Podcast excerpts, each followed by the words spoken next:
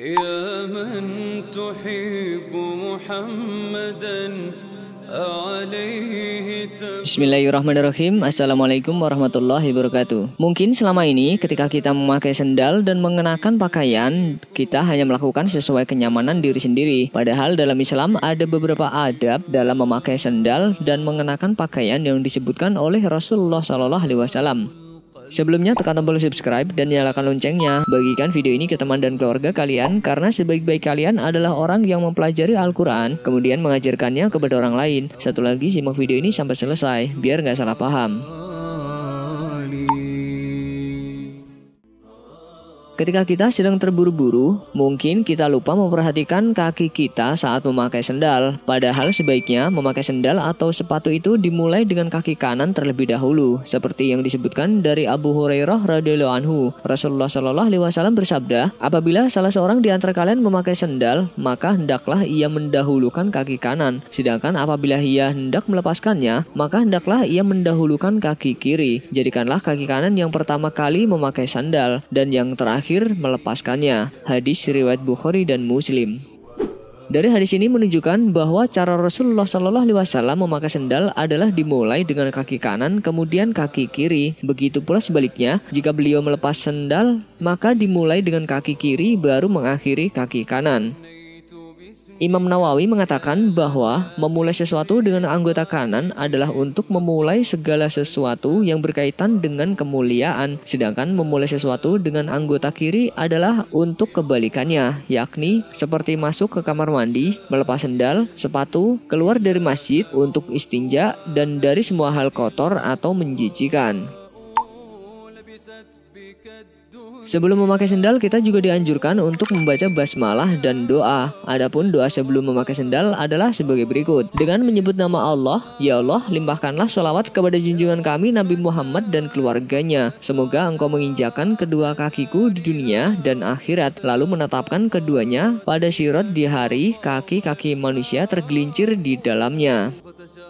Tidak hanya saat hendak memakai sendal, ketika melepaskannya pun kita juga dianjurkan untuk membaca doa seperti dengan menyebut nama Allah, segala puji bagi Allah yang telah memberiku sesuatu yang dapat kupakai untuk menjaga kakiku dari kotoran. Ya Allah, tetapkanlah kedua kakiku pada sirotol mustaqimu dan jangan engkau gelincirkan dari jalanmu yang lurus.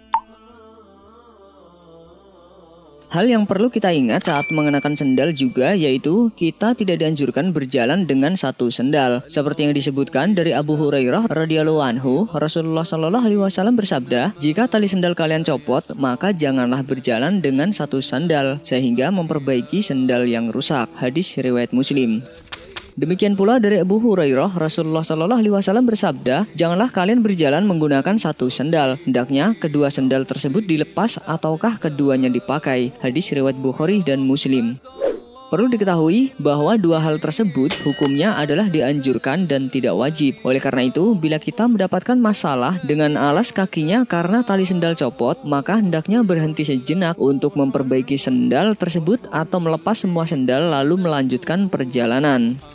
Berjalan dengan memakai satu sendal dilarang supaya kaki yang tidak memakai sendal tidak kena tanah, duri, batu panas, dan semacamnya. Ada juga ulama yang menyatakan alasan terlarang memakai satu sendal saja adalah karena untuk berbuat adil pada kaki. Ada juga yang menyatakan bahwa terlarangnya agar tidak terjadi syuhroh atau tampil beda. Ada juga alasan lainnya karena cara jalan seperti itu adalah cara jalannya setan. Disebutkan dalam hadis, sesungguhnya setan berjalan dengan satu sendal. Hadis riwayat At-Tahawi Dalam Syar Muskil Al-Atsar.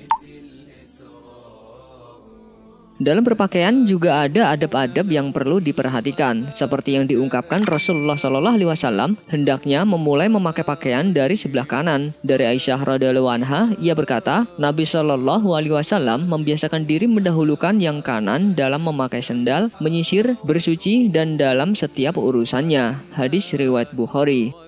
Selain itu, terdapat sebuah hadis yang menjelaskan tentang larangan seorang laki-laki memakai kain sutra dan emas. Ketika itu, Rasulullah Shallallahu Alaihi Wasallam membawa kain sutra di tangan kanannya dan emas di tangan kirinya. Lalu beliau bersabda, sesungguhnya dua jenis benda ini haram bagi kaum lelaki dari umatku. Hadis riwayat Abu Daud dan dinilai sahih oleh Syekh Al Albani.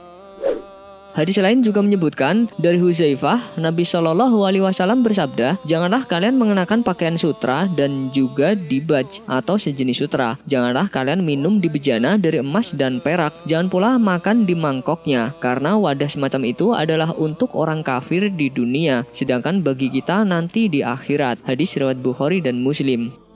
Rasulullah Shallallahu Alaihi Wasallam juga menyebutkan bagi laki-laki sebaiknya menggunakan pakaian yang tidak isbal. Isbal di sini artinya menggunakan pakaian yang panjangnya melebihi mata kaki, baik itu celana, sarung, jubah dan semisalnya. Nabi Shallallahu Alaihi Wasallam bersabda, pada hari kiamat nanti Allah tidak akan memandang orang yang menyeret kainnya karena sombong. Hadis riwayat Bukhari.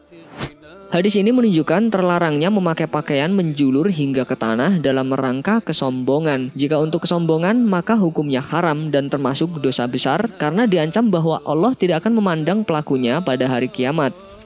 Namun sebaliknya, bagi kaum perempuan diwajibkan bagi wanita muslimah untuk memanjangkan pakaiannya hingga dapat menutupi kedua mata kakinya dan hendaknya menjulurkan kain kerudung jilbab pada kepalanya hingga menutupi leher dan dadanya. Sebagaimana firman Allah Subhanahu wa taala, "Hai Nabi, katakanlah kepada istri-istrimu, anak-anak perempuanmu dan istri-istri orang mukmin, hendaklah mereka mengulurkan jilbabnya ke seluruh tubuh mereka. Yang demikian itu supaya mereka lebih mudah untuk dikenal. Karena itu mereka tidak diganggu dan Allah Maha Pengampun lagi Maha Penyayang. Quran surat Al-Ahzab ayat 59.